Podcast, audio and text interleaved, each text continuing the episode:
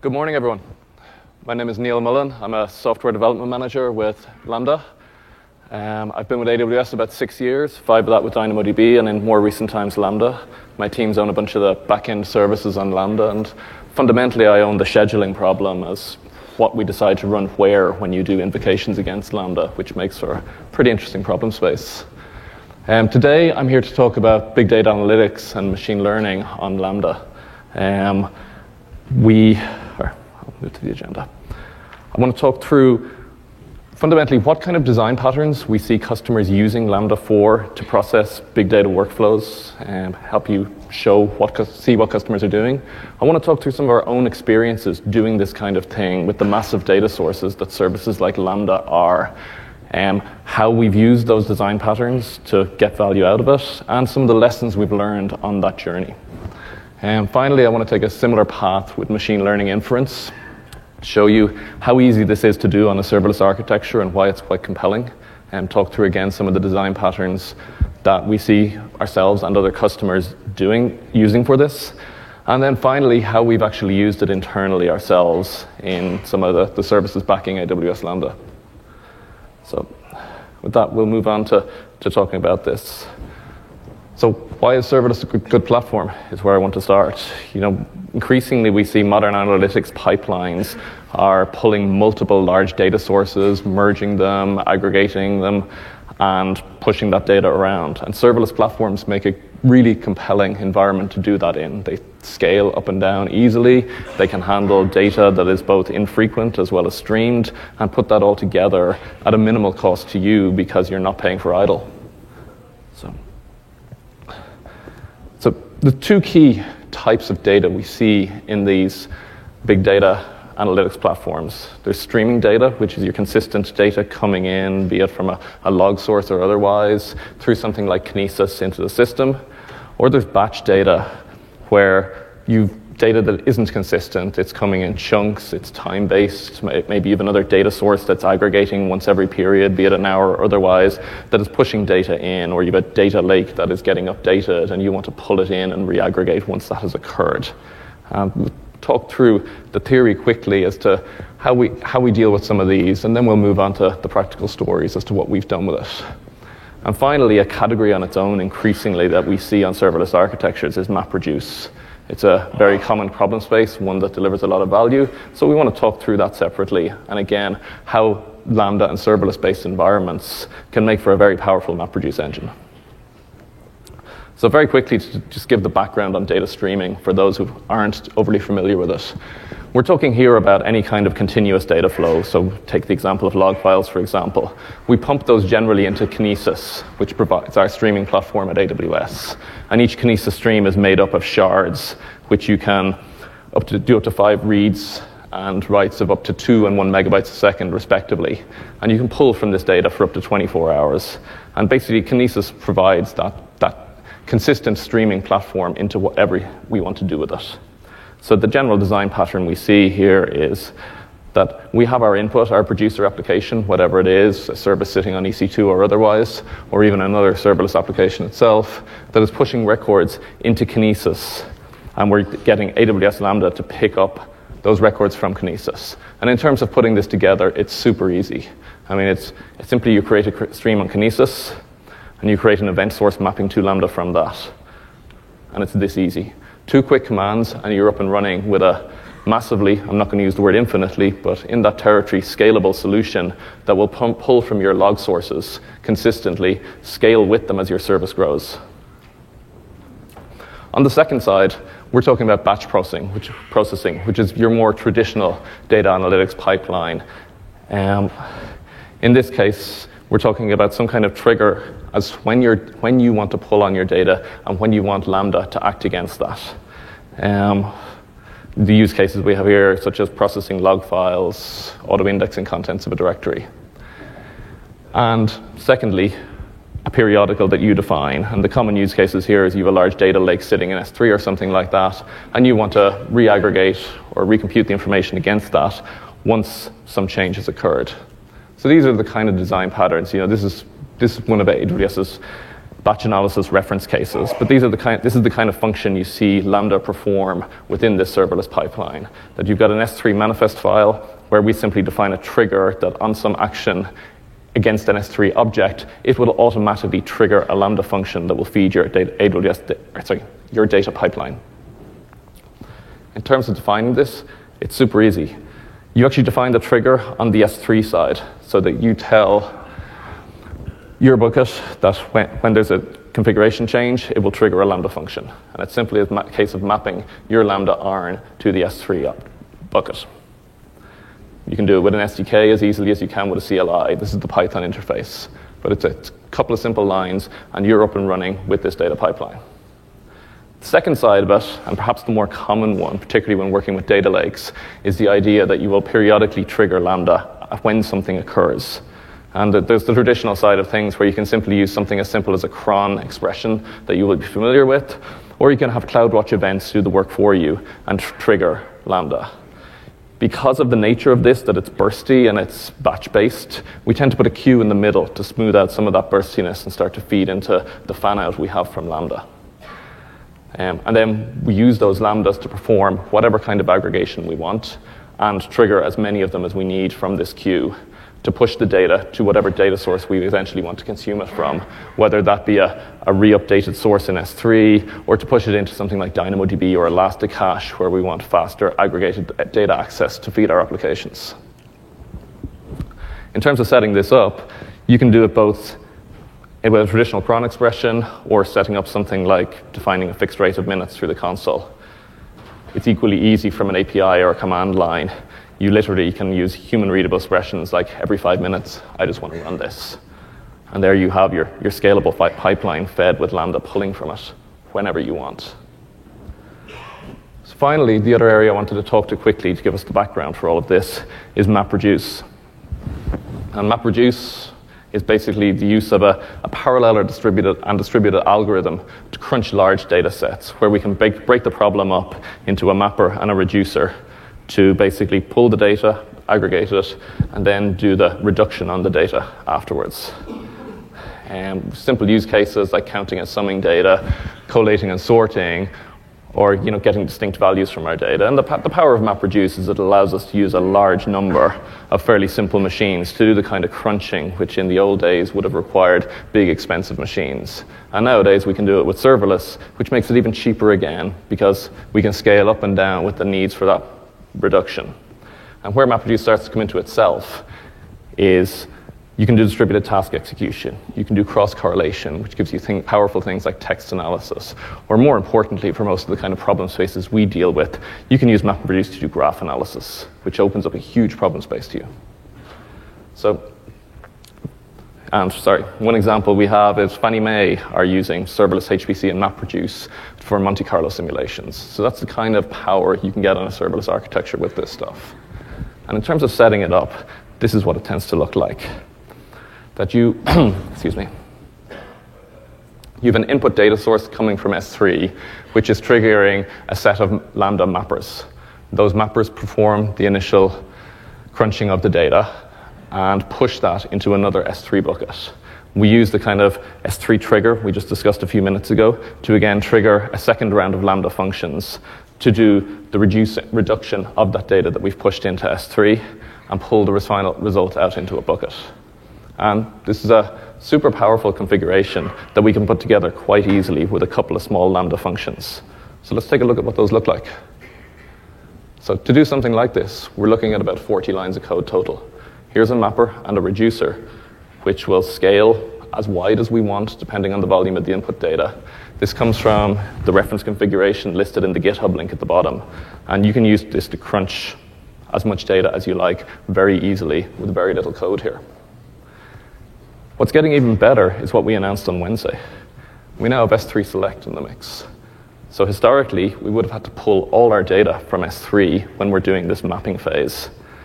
Whereas now we can simply pull the columns we want and get some of the heavy lifting work of that mapping phase done on the S3 storage hosts themselves. If you've got a wide data set with a large number of columns that you're only interested in doing the map reduce against a small portion of that, you can pull just the two to three columns you need and reduce your data, reduce the working data set significantly. From the templated use case we have here that we saw the code from the previous slide, we're seeing improvements of about 400% on execution time using S3 Select over the existing pull everything and do the crunching. So historically, we were doing this kind of thing where we're pulling all of the code and we're just doing a get from S3 and then we're doing a split on that where we're pulling out the two fields that we're interested in, field 0 and 8 in this case. So we're pulling everything else in the middle for everything, every single line we want there. Whereas, whereas now, we can simply do a query to S3 and pull just the fields we want. In this case, you use the S3 select interface in another function, which simply defines, oh I got a pointer, a select expression. So we're selecting column one and column four from the S3 object. All of that is done on the S3 server. You're only paying for the reduced amount of data that comes over the wire, and you're paying for significantly less execution time on the Lambda side as it deals with that after the fact. So that's kind of, I wanted to relatively quickly move some, through some of the key design patterns from you know, the string transformations through big data analytics, through MapReduce. So we have a bit of common terminology as to the kind of work we're doing in serverless big data analytics. And using that, I want to talk through some of the systems we've built and how we've solved some of these problems and what problems we've had along the way. So hopefully you can avoid some of the similar problems, some similar problems. The first of these that we want to talk about is, sorry, I've just summarized all that. Apologies, I'm a slide ahead of myself. okay, everything I've just said. um, sorry. The first of these systems is a system we call Lambda Stats. And in this case, Lambda represents a huge big data source, which is why I felt it made for a great story to talk about here today. We have vast numbers of invokes happening every second, coming into a fleet of many, many thousands on the front of Lambda, which we have to figure out the scheduling for, again, the problem space I own, as to where we're going to execute each of those functions. But most importantly, any customer who's request doing many, many invokes against Lambda um, is actually executing their code against hundreds of different machines. And how you start to find out, you know, when they've an inconsistent experience, what went on, and how do we make it better is a huge big data problem that is very hard to analyze for us. Um, one key customer pain point with Lambda is the idea of a cold start, that there isn't an existing hot sandbox sitting there waiting for their execution, which causes a delay when they execute their invoke as a sandbox is populated with the necessary runtime and code to execute. And we work to constantly drive down and minimize those cold starts, but how we understand what they're happening so we can go after the next layer of them is a problem space we have. Secondly, another customers can experience variance in execution times. And we want that, don't want that. We want consistency. But these problems are very hard to answer when you're dealing with a data set that's happening in a very tight time period across hundreds of different machines out of a fleet of many, many times that. So, what did we put together to deal with it? First off, on the front end of Lambda, we have a fleet of thousands of hosts that are processing, sitting behind load balancers, that are processing each and every invoke that comes in by a customer. Those hosts produce service logs and we do a little on-host aggregation on the EC2 hosts. There's nothing serverless about this yet, but we're just, you know, breaking down the data in the service logs, doing some per host per period aggregation. So we're getting aggregated records as to what went on on the host. And we push that out to Kinesis. Pretty much the very first design pattern we discussed earlier, that of the, the streaming transformation. So Lambda Stats was built in about two days by a developer who needed to solve this problem. And that talks to the power of cloud computing. So you can stand these things up really fast, you can add a lot of value, it scales seamlessly, it's great. And here's quickly what we put together. So we took those service logs, we fed them to Kinesis as I described. We used Kinesis to push into a Lambda aggregator, again, just as we described in the first design pattern we saw earlier on. We fed that into Elasticache, what this diagram doesn't represent is, you know, again, you've many thousands of these front-end servers running, um, each of them forming this first part of the workflow, and all of them pushing into Elasticache. So at this point, you've got the kind of reduction after the fact. As you take all of those entries that are flowing from the thousands of front end hosts, we trigger another Lambda, Lambda aggregator, and we trigger it using a periodical, which is the second design pattern we discussed earlier, to take the records that have arrived into Elasticache since the last time we executed and perform aggregation against those. We push those into Firehose, again, because we want to smooth out the burstiness here. If we're running on a period, depending on how much data has come in in that last period, since CloudWatch events triggered us beforehand, we'll have varying amounts of data coming out of that second Lambda aggregator. So we want to smooth that out, that burstiness out again, before we start pushing it on further in our data pipeline, which is why we tend to put another kinesis stage in here. And in our case, we push it out to two sources. We push it out to Amazon Redshift because we want a, an SQL queryable interface to start to hunt through this data and look for patterns to help us solve those customer problems, which is the key issue behind this.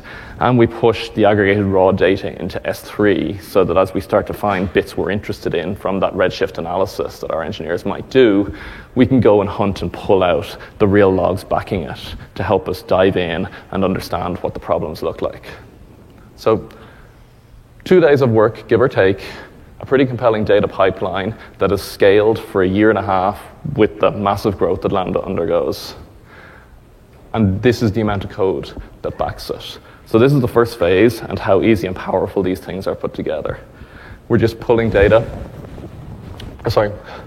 We're just taking data as our input. We've defined our Redis host where we want to put our data afterwards. We do some simple aggregation on this data, and we push it out to Redis. And the idea is that you know, one of these is called with every single log push from every single invoke service host in parallel and crunches that data. Um, depending on whether it's a Sunday night, which is our low point, or a Tuesday afternoon, which is our high point, and with the significant variance between them, with absolutely no maintenance on our side. The second phase of it, with that cl- CloudWatch events, as we discussed, picks up triggers this second lambda to pull from Elasticache and push us out to Kinesis Firehose again. So again, much as we looked, like, looked at with the MapReduce example earlier from the AWS repository, here again is about 50 lines of code, give or take, which is performing an incredibly powerful set of data aggregation and reduction that scales seamlessly. And that's what serverless data pipelines are about. So this is what we built. I want to move on with it to look at what happened after the fact. Because we built this in a rush, it gave us a huge amount of value, but we definitely made some mistakes along the way. So, the kind of problems we look at, um, in this case, we have a customer with the concept of high leaked workers, as we call it, which means we're seeing a lot more sandboxes on the back end being used to execute the functions for this customer than we would expect in an ideal world. And you know, looking at the data, we see these weird drops and spikes, and maybe that's exposing a bug in our algorithms, which is causing us to schedule incorrectly. We took a look at the front door at the ELB logs coming in before Lambda itself ever gets hold of this stuff. And we found this, which is the lack of the same spikes. And this data should roughly match. So in this case, while we had the right operational telemetry around Lambda stats, is the service running, is it pushing data, that kind of thing, what we were not correctly monitoring was, is it dropping data? And that was the reality of what was happening here. So as we dug into this one, we found it wasn't, or independent of the original problem, we found that we had a problem with our statistics gathering service that we had come to rely on. And that's key lesson number one, is that you've got to put your monitoring both on the, the consistency and the, of your data, as well as just your operational. Is your service running? Is it responding? Is my latency okay? Is it scaling okay? So what was happening? Lambda had been growing rapidly. Lambda stats had been running for about a year, and we'd got to the point where we were overloading Kinesis, that we were dropping data at the first stage of this pipeline. The number of pushes we were doing into Kinesis, it wasn't able to handle them. So we fixed that by increasing the batch size we were pushing to Kinesis, essentially doing less calls. The, the front end fleet had probably tripled in size in the time since we launched Lambda Stats, and it was simply too many pushes to Kinesis. By updating the batch size, sorry, Kinesis started to play ball, and all of the data started to flow into our Lambda, Lambda aggregators okay. And it completely overwhelmed Elasticache once we did. The data was still arriving in Elasticache, but we suddenly started to watch ourselves drift minutes, hours, and we even got as far as three days behind reality before we got on top of this one. So what we had to do was we had to shard the data set. And this is relatively scalable. I think we're sharded to five at the moment, but we have alarms around this as to when we potentially start to see problems again, and we can just continually shard this data set over more and more elastic caches. And those elastic caches will each trigger, whoa, sorry, Lambda aggregators, which the remainder of the data pipeline should continue to flow.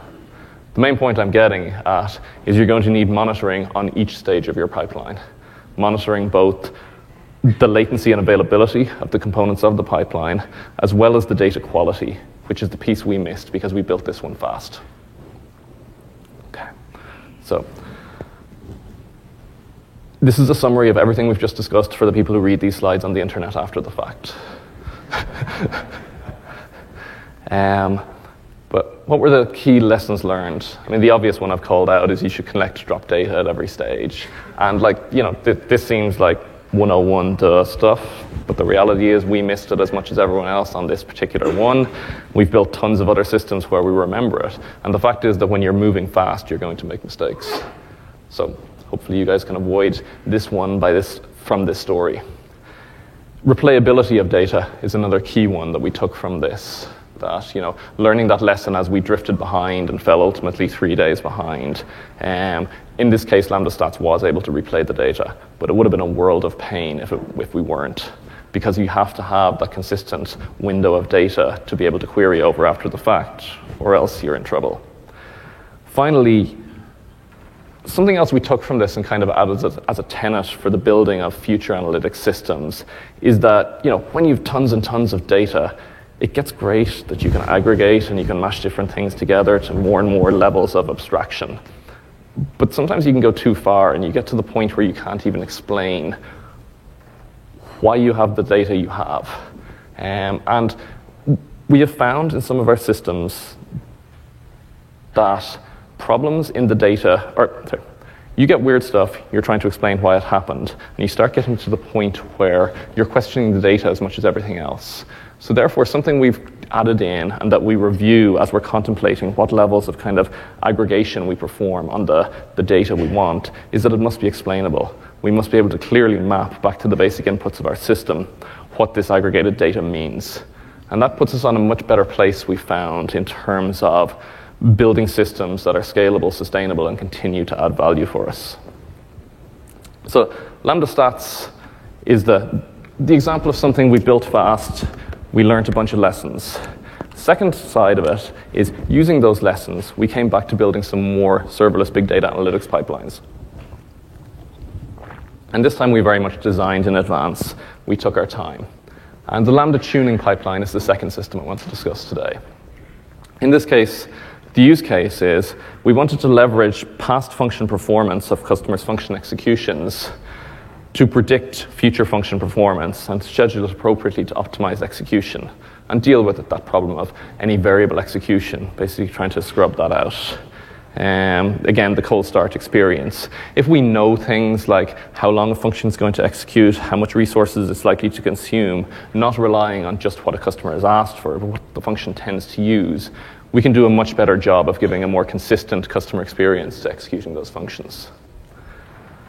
So we're going to use some of the design patterns we discussed earlier in doing that. So in this case, we start out again with our Lambda invoke service, and we're going to use the same Lambda stats Redshift data store we had from the last time. And one of the key architecture decisions here we had was, did we want to try and re-architect the existing Lambda stats pipeline we've just talked through or did we want to take another approach which allowed us to move simpler, move faster with less risk? So ultimately, the data we want is coming from the same service, but rather than having to go and rebuild the entire service we have that is largely working, despite the few glitches we discussed earlier, we were simply able to pull another source of data out of the invoke logs and trigger a CloudWatch event per function. Because what we're interested in here is the per function performance, whereas what Lambda Stats has is only the aggregates. And very simply, by pulling an event out of an existing service, we can augment the existing data store we have with another aggregator and get a very different view on the data and build another data pipeline.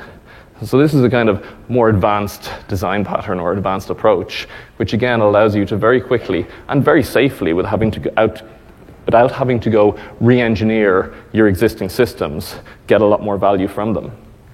And again, with a similar pattern, we push this out to another S3 data store in DynamoDB index. And what we're pushing out is using historical data from Lambda stats plus what has gone on in that current execution of how much resources that duration that function consumed versus predicted, we're pushing in likelihoods of how, how long this function will take to run, how oversubscribable it is, all that kind of stuff that we can use to make more optimal scheduling decisions for future invocations. And what we do is we take that data store and we push it into another Lambda aggregator. We feed it into Elasticache so that all this data is there on recent customer executions with the, the latest predictions we have from that aggregation. And we pass that into the Lambda placement service that actually makes placement decisions about where to put sandboxes within our fleet. So, okay. So, if we put all of this together, we have our Lambda stat service at the start. We add in the Lambda tuning pipeline that gives us our second source of data. We pass this into the Lambda placement service. And there, end to end, is a big data analytics pipeline which helps us make decisions on what is a massively complex distributed scheduling problem. And by having that additional data from this pipeline allows us to make more sensible decisions. So, the final piece of this, though, is that this is a serverless pipeline. And this is definitely the kind of powerful thing that we expect our customers to be able to build. But we have one um, admission here that as we came to actually contemplating putting this live, we weren't willing to place the efficiency of Lambda scheduling based on Lambda. Because if Lambda starts to fail, and Lambda scheduling starts to get worse as Lambda starts to have a problem, and if Lambda gets as big as I think Lambda is going to get over the next decade, the world will probably end. so we ended up putting these two key pieces onto EC2 rather than Lambda, not to take that circular dependency. It was really easy to do because the code just runs. You know, whether your code is a Lambda handler that executes serverlessly or whether you place it on a traditional instance, you can run exactly the same code. And that again is part of the compelling power that whether it's a, an ECS container or a raw EC2 instance or a Lambda function, you can to a large extent execute the same code in all places. And so we're, because we're talking about serverless applications, we'll leave it like that here for today. So that covers the first half of what I wanted to talk about today, which is kind of the, the big data analytics side, what we're seeing customers do, what we've done ourselves. The second part of what we wanted to talk about today was machine learning inference. Because serverless is a really compelling platform for doing machine learning inference. Machine learning consists of two phases. There's the training phase, where you're building your model, which is a lot of powerful, or a lot of heavy duty number crunching. You're going to want to do something with a lot of GPUs.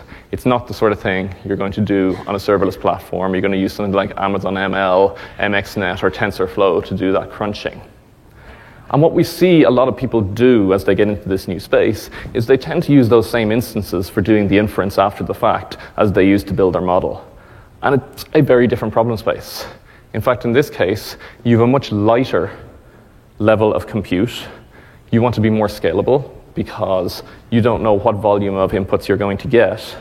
So this is one that's much better suited for Lambda. So let's talk about a much easier workflow that we're going to see today. How to build a machine learning inference on Lambda. Because it's a lot easier than it sounds, and I wanted to walk through what's involved so that we can show you, you know, it's not hard, and you can get a lot of value from it easily. And then we'll circle back and show again how we've used this internally on some of our tools. So First off, we're going to take an Amazon machine learning model in this case. We're going to build a Lambda function or build a bit of code first to read from that model. We're going to change, manipulate the Lambda function to do the correct input and output that API Gateway expects from that function. enable the trust we need between Lambda and API gateway to call it. We create an API. Sorry, I'm ahead of myself. And this sounds like a, a significant list of steps, but it's quite easy. And it gives you a massively scalable way to read from machine learning with no underlying servers or maintenance of that pipeline. So let's take a look first at what's involved in actually reading a machine learning model. Um, I've used Amazon ML in this case. Um, I've avoided doing anything fancy with the model because I want to focus on the inference side. That's what we're interested in here. So it is a couple of lines of code to pull what we need from a model and to do inference against that model, just passing in the inputs to our function here directly to the ML service, service to do that inference. In terms of how we make this work, you can create a Lambda function with two calls, and we'll, we'll do this in real time in a few minutes. You can call that function, and at the bottom, there you have the results from your ML model, giving your the prediction of 33 percent in this case likelihood of actual success. That gets you a serverless query to your machine learning model but it doesn't get you something that's scalable and something that's easily accessible through a web interface or anything like that. To do that, we need to put it behind API Gateway. And to put it behind API Gateway, we need to change both the inputs and outputs to our Lambda function to make that happen. And again, this is super easy stuff.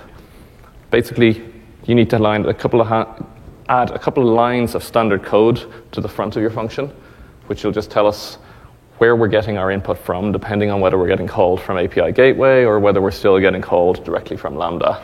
And equally, you want to push the, the correct kind of JSON response that API Gateway is expecting out of the bottom of your function.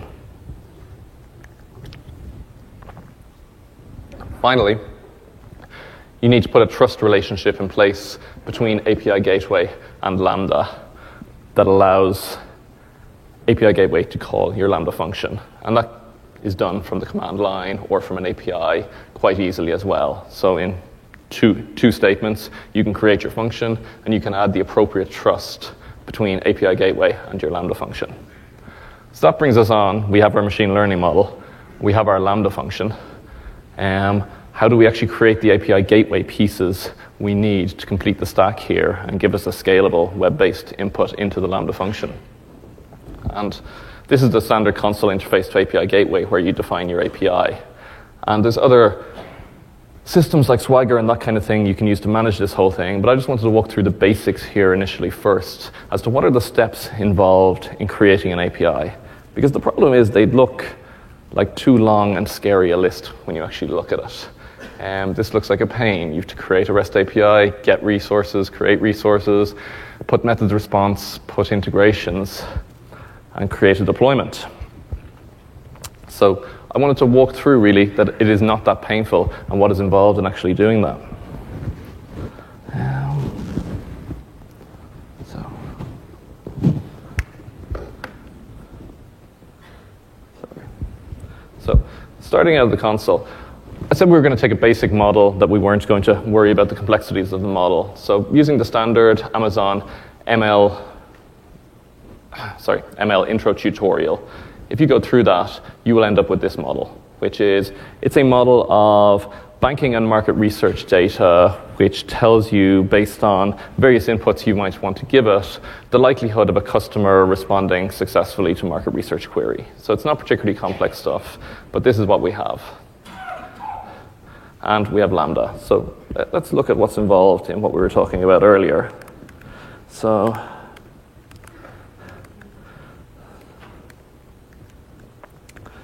Looking at the same code we looked at earlier, um, very simply, um, we have our standard interface that we, you know, is this getting called from API gateway or otherwise? We have the same small piece of code we looked at to actually talk to our machine learning model. And equally, on the tail end of it, we wrap it up in the correct JSON structure and push it out again to API gateway. Um, with that code, um,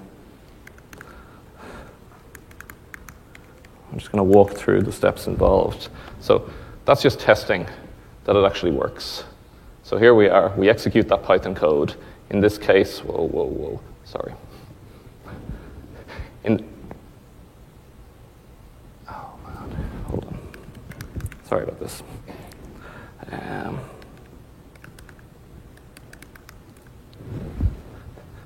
so it actually invokes the service. It tells us what is, um, there, there's our prediction having come back. So we take that and we create a Lambda function with it. So we're simply pushing that function up into Lambda. We've created our function here, 128 meg function with Python, and it'll read the EML intro model. If we now look here, we have our function in place. And here's an opportunity to see what we what we have launched this week. This is the new Cloud9 console, so you can now see, edit, and debug your code in real time. We can see the Boto libraries that we're using with Lambda, and we can see the same piece of code we just looked at on the terminal now there as a Lambda function. So now let's take the API gateway piece, or let's prove this works first. So the final piece we wanted to do was we wanted to add that permission to talk to API gateway. And then we want to actually invoke our function. So there's our function has ex- executed, and here's the output that comes from it. We've got a prediction score that based on what, what we gave it is someone who's divorced and someone who has an age of 32 has a likelihood of 0.33 in responding based on this particular model. So that gives us the first part of the piece. It gives us a serverless function that can talk to our machine learning model. Second part of the story is what we want to do to hook this up to API Gateway. So Again, I'm just going to walk through what's involved. So, with API Gateway, we want to go through that first phase of what we looked at on this other model, which, or, sorry, on this. Initially, we want to just create a REST API, API, and we want to create resources attached to that. So coming back to here, that's all we've done. We've created and defined a model called our market research query. Um, by default, we have to define an initial path of slash, but we want to define a URL that we're actually going to query this off. And we're going to define a slash query in this stage, in this case. And now you can see that we should have um, the one clunkiness with this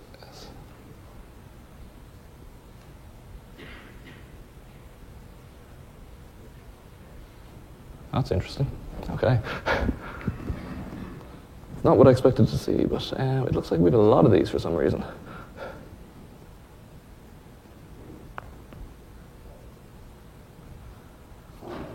Sorry about this. Such as the, such as demoing live, um, I have no idea which one of. All right, we're going to take two minutes. We're going to clear up these APIs very quickly so that we can do this correctly.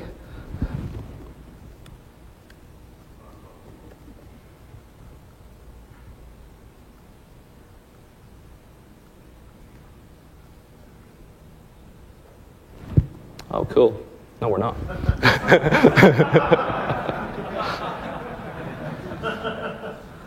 All right. No problem. Uh, we're going to run this again anyway. And we're going to create our API as we've described, and we're going to figure out which one in that UI it is. Um, we're going to do the second piece of this, that as well as creating the API and just defining the slash query, we're going to define resources to go with it. So for the Lambda API, if you're doing a Lambda end-to-end connectivity like this, you have to use a post. It's the only thing that Lambda supports. You can't use a GET. So we define a post interface to this, and we get an ID of that post interface attached to the API gateway. And with that, we define responders as to what we do for each of those methods. Um, so we define that there's a put, put method response of 200 to each of these. And then we define an integration against that, which is we're literally saying that, sorry, for a post put to this query endpoint we've defined, we now connect that to the Lambda function we want. And we pass in whatever co- comes through the front door. So it's, it's quite simple stuff. It looks like a whole bunch of commands, but what I'm trying to get at is it's actually super easy to set all this stuff up. And it's quite well documented within the, the AWS SDK. And at the end of that, you just simply do a deployment of the API you've created. What that gives you is that I now have a URL that I can simply invoke against with the same kind of arguments again. And out the other end of that comes the same predictions that we had earlier, talking through Lambda, through my serverless stack, to, to the machine learning model behind it. And the nice piece about this is you, you can stick Route 53, Route 53 and an ALB in front of this, give it a DNS name to make it nicer than the kind of URL we're calling here, and then you've a seamlessly scalable machine learning inference engine.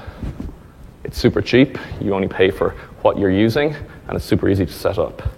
So let's go back and talk again within Lambda what we've done with this kind of model. So we're talking, coming back to our placement problem again. And so far, we've built a system which gives us a lot of information on placement, on what a function is likely to consume, and what that might do to help us decide where to place it. We also want to understand how much a customer is likely to call a function. One of the key pain points for customers is they're often bursty in their use of Lambda, and that they might call hundreds of invocations, or they might call one. And you know, each time we receive an invocation, if there isn't a sandbox present, we're going to have to spin up a sandbox, and the customer is going to take that cold start hit. But customers have patterns of behavior. Sometimes they tend to follow a cycle. And we can build a model with that. And what we built is a model to help us understand what is the likelihood that we should spin up many more sandboxes than just the invoke we've received from this customer. Because if we can get ahead of that curve slightly and start pre populating those sandboxes with the environment and the code the customer wants, as they ramp up, they're much, likely to re- much less likely to receive those cold starts. So, sorry, what I've just talked through. So in this case, we're going to use some of the same design patterns we looked at before. Our input this time is the DynamoDB index, in, index that was the output of our Lambda tuning pipeline. In this case, we have used Lambda again, because this one won't end the world if it starts failing. Um, it'll just mean that customers get a bit more latency if we start having problems with Lambda. We use an Amazon machine learning model, a much more complex one than the one we just looked at, to make the decision of what is the likelihood that this customer is going to do many invokes rather than this just this invoke we've seen. And we pass that information back into S3. So we, or sorry, no, that model comes from S3, and we pass that information back into the same DynamoDB table. And essentially, what we're doing is we're augmenting a column the, in the DynamoDB table. Our trigger point into this system is entries getting updated or added to that table. So what we have is, as we feed data into that DynamoDB table from the Lambda tuning pipeline, magic happens, and that data gets automatically augmented with additional information from the machine learning pipeline if, there's, if there is sufficient information in the model on this particular customer or function. So how does that play with what we looked at earlier? We see this completes the story here. Somebody really messed the alignment of my slide. So this is finally pretty much where we stand today. We're going to continue to obviously evolve these kind of pipelines as we seek to optimize what we're scheduling for Lambda and how we can continue to more efficiently schedule things and drive down cold starts, guarantee better execution for customers. So that's the end of the story here. I'm about five minutes ahead of where I intended to be, but that's as much as I had to talk to today. So I'll ask for questions at this point. Sorry, I'll go back and let people take photos. I saw the cameras up there.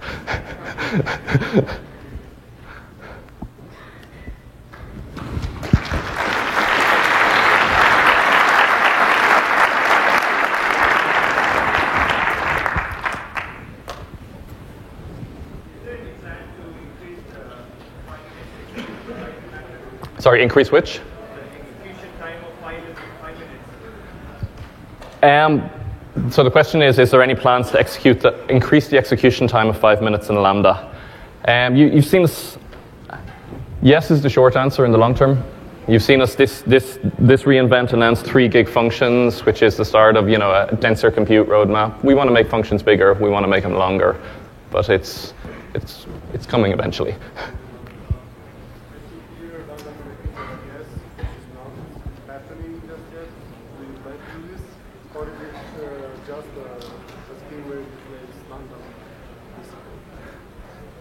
Um, it's a fair point.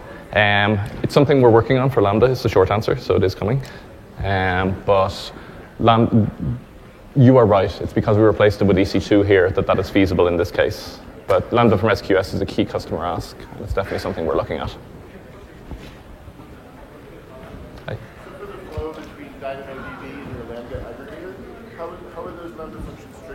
There's a DynamoDB trigger you can define. So on either create or update of either an object or even a row or column within DynamoDB, you can trigger different Lambda actions. It's quite fine grained. You can do either. Hmm? Um,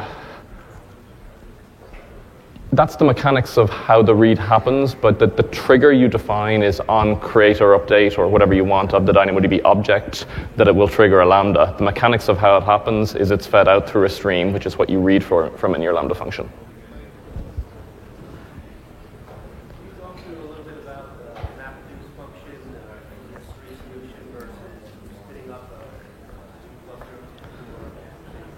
So the question is, can I talk a bit to the MapReduce function and the S3 solution as opposed to spinning up a, H- a Hadoop cluster to do it. Um, what do you mean by talk a bit?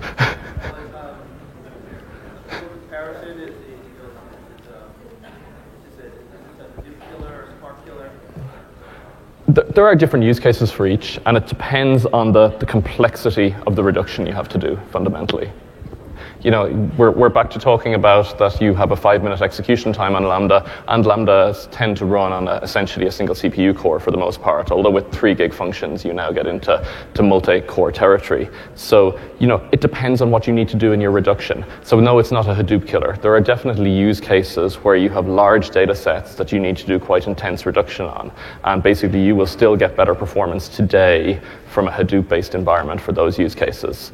But there's a huge amount of much of map, MapReduce, which both tends to scale up and down, which is where Lambda comes into its own. If the input to your MapReduce tends to be highly variable, you don't have to provision for peak like you would with a traditional Hadoop cluster.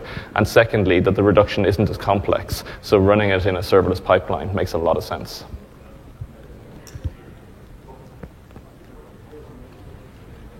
Okay, I'll go here first.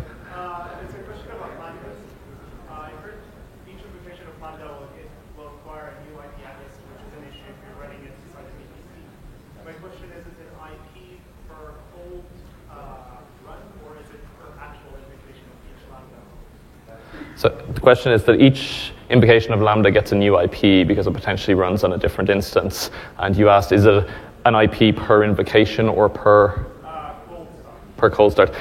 you, you have to treat it when you're writing your code like it's per invocation. Um, we, will, we will attempt in our scheduling to optimize to existing hot sandboxes to try and minimize those cold starts. Therefore, there's a high likelihood if you're just doing a sequential bunch of lambdas that you'll continue to land on the same sandbox but you cannot guarantee it. And particularly at high scale, if you're doing a lot, a lot of invokes, um, or if you've high concurrency, you'll actually be partitioned across different portions of the fleet at the back end. So you'll be load balancing across those. So even with sequential invokes, you may find yourself just landing on different pieces. So from a coding perspective, you have to assume the worst.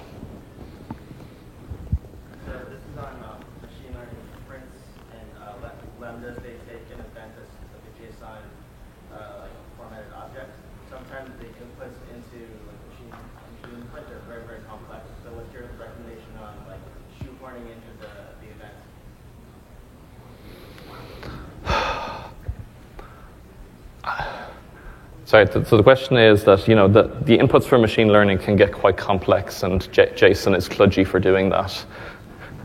I, don't have a good recommendation there. I mean, as much as I've done when I've been writing my code, is I tend to end up with some quite large JSON blobs. But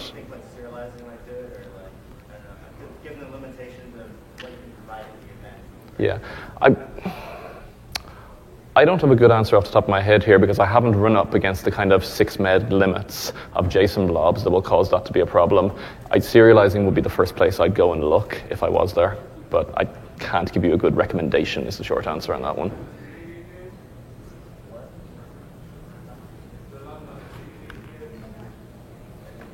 Well, this is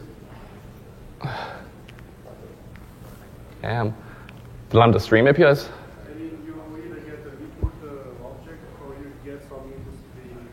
Yeah. Yeah, I mean, his concern isn't about how to do it, though, is what I'm hearing. It's the complexity of managing that, that JSON blob and what you have to do in code to maintain that, I think, more than anything else. Say you have like uh, 500 features going in as inputs, things like that, you know what I mean? Yeah. Right, yeah, be able to supply that as an input in a JSON format, which is complex. So. Yeah. I mean, you tend to build a, a, data structure, a hash table of some sort that you know you have a function that converts that to JSON, so you're maintaining a data structure rather than maintaining a JSON blob, and you just push that around as needed. So. I was wondering why you chose to partition uh, Elasticache instead of using something that like auto partitions like, like Dynamo, for example. Um, speed on the other side of the querying. And kind of, it's, it's not a, a stateful data set, it's more acting as a, a buffer just to collect so you've many thousands of invoke hosts pumping into this Elasticache. The purpose this Elasticache is, is doing is it's collecting that data from many hosts so that the next stage of the Lambda aggregation can do the aggregation across all of the hosts for a given time period. So it's not stateful, it's not something that's long-lived. Yes, we could have approached it with DynamoDB and a TTL to clean up afterwards, but I don't know that we need to go there. Elasticache is much faster. Yes, DynamoDB with DAX would be as fast on the read path on the far side of it, but it would be much slower on the write path. You know, you're talking about multiples anyway of the difference in latency between an Elasticache write and a DynamoDB write. You're talking 10x at high percentiles. So again, you know, what we want is this data pipeline to be fast, to push large amounts of data quickly. Elasticache fits the need. I get the partitioning question, but maintaining the Elasticache where we get our, our millisecond read and write is what we want here, rather than looking to something stateful that we wouldn't have had to shard. Maybe that's a new uh, feature or service, auto sharding. Elasticache does do auto sharding. We just wanted to control the sharding in this case because um, we have knowledge of the, the structure of that data that we could guarantee the evenness of the shard and that kind of thing. So go ahead.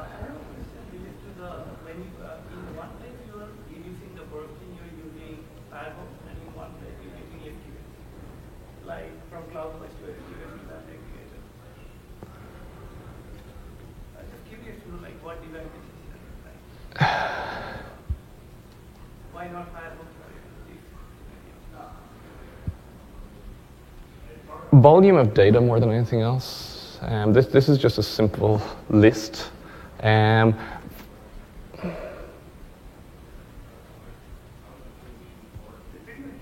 so, sorry, the question is why use SQS here rather than Firehose in this particular example of where I'm pumping into Lambda.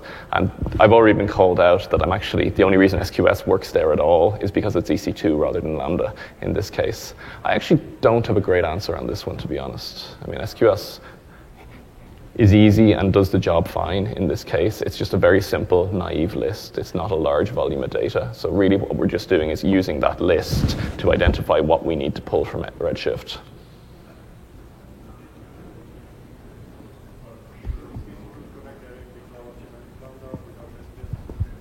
Hmm?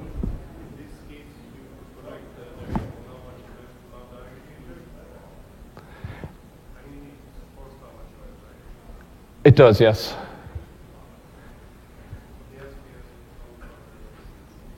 Yeah.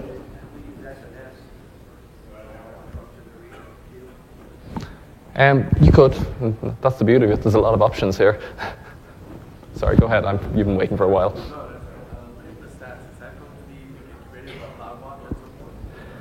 Um, I don't know. What, what we have now is an internal tool that we built fast that added a lot of value. Why I felt it was a good thing to talk about here is it, it's a great example of what the cloud kind of does for you. It allows you to build these things real fast that are powerful. Because it was built real fast and that kind of thing, it definitely wasn't properly designed as well as it should be. So what we are going to do is go back to the drawing board on that one and build something that, yes, what are the customer use cases, all of that kind of thing. And so, yes, we've just funded a team to go and tackle that. Um, so, yes, it's something we're thinking about in the long run. Do you plan on installing an API? Like, I know my traffic is uh, wait in the morning until afternoon, and in the night I want to show it. So if I can uh, suggest on okay, prepare, warm up some distances and uh, send the traffic so that the the traffic is coming. I'm not going to be able to tell you what we are or are not going to do. It's, it's definitely a constant ask from customers hey, if I can give you some heads up on what I'm going to do, ca- can you make that happen? So I think we have to go there in some fashion. We definitely, you know, we, we've purposefully kept the interface to Lambda very simple. You only scale in a single dimension. There's not a whole bunch of knobs you have to tune. And we want to try and continue to move down the simplicity path to enable more people use Lambda rather than to add a whole bunch of configurables and that kind of thing. But at the same time, I'm conscious that there's, there's two particular use cases we hear a lot from customers. There's one, can I tell you what I'm about to do because I know what I'm about to do so you can prep for it? And there's two, I have Lambdas that I don't care how fast they run, so can, can, can, can I tag uh, a function or an execution for, you know, run it within this SLA and I don't care and maybe run it cheaper. So there, there are definitely two places we hear a lot of feedback that we're going to be thinking long and hard about.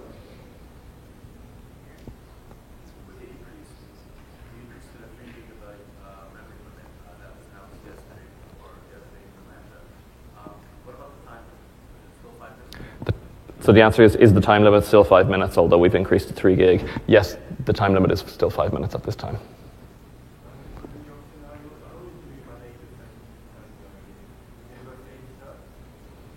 Um, we do not face that with these, no. And I mean, we, we design and cut up what our Lambda functions do appropriately such that we, we know we're not going to hit that, you know, and that we're essentially calling one Lambda function per second per invoke server, and we know we're not going to process enough traffic for that batch of data to take any longer than about one minute, never mind five minutes. We kind of hold our, we, our monitoring on execution length is around the one minute mark. If we start exceeding that, we'll have to revisit this architecture.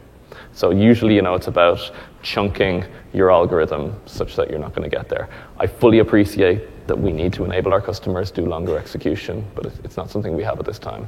You've been waiting a long time. I'm sorry. This type of architecture, and there are spikes in traffic, you might get like burst in, in trunking of by having too many innovations per second.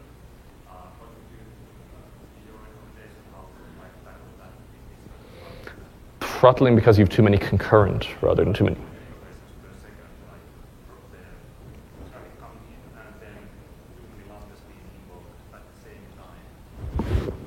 We don't throttle on invocations per second. We only throttle on concurrency. So how many lambdas you have executing at the same time is the piece that gets throttled. Hmm? Perhaps it has changed. For example, last like a year ago, I, I uh, uh, stumbled on, on this, this kind of innovation. So that I'm trying to involve lambdas, Yeah. and concurrent lambdas, but I'm not getting lambdas involved because uh, You're not getting lambdas invoked because you have too many that are currently running based on your concurrency limit. So what we're throttling on is how many are running, not how many invocations per second you're doing. Okay. They, they don't. They, they, return to you with um, a 4, 429 or something, I think is how the customer sees it on their end, that you've exceeded your concurrency limit. The concurrency limit by default is 1,000 in most regions, it's 3,000 in US East 1, but equally, there's customers who are many, many times beyond that. What, why we have those limits in place is we like to engage with customers who are getting beyond those limits so we can ensure they're doing the right things and that they're using things in the right way before we let them get much bigger. But if you have a real use case and you're hitting those limits, like, like reach out to your TAM or reach out to us, we're happy to make those limits a lot bigger. They're, they are not hard limits. They, they're, they're there to just stop customers doing crazy things more than anything else. Okay. Yeah, I guess so. We've been asked to move to the hall because they got to tear the room down and reinvent is over. So thank you very much. Uh, your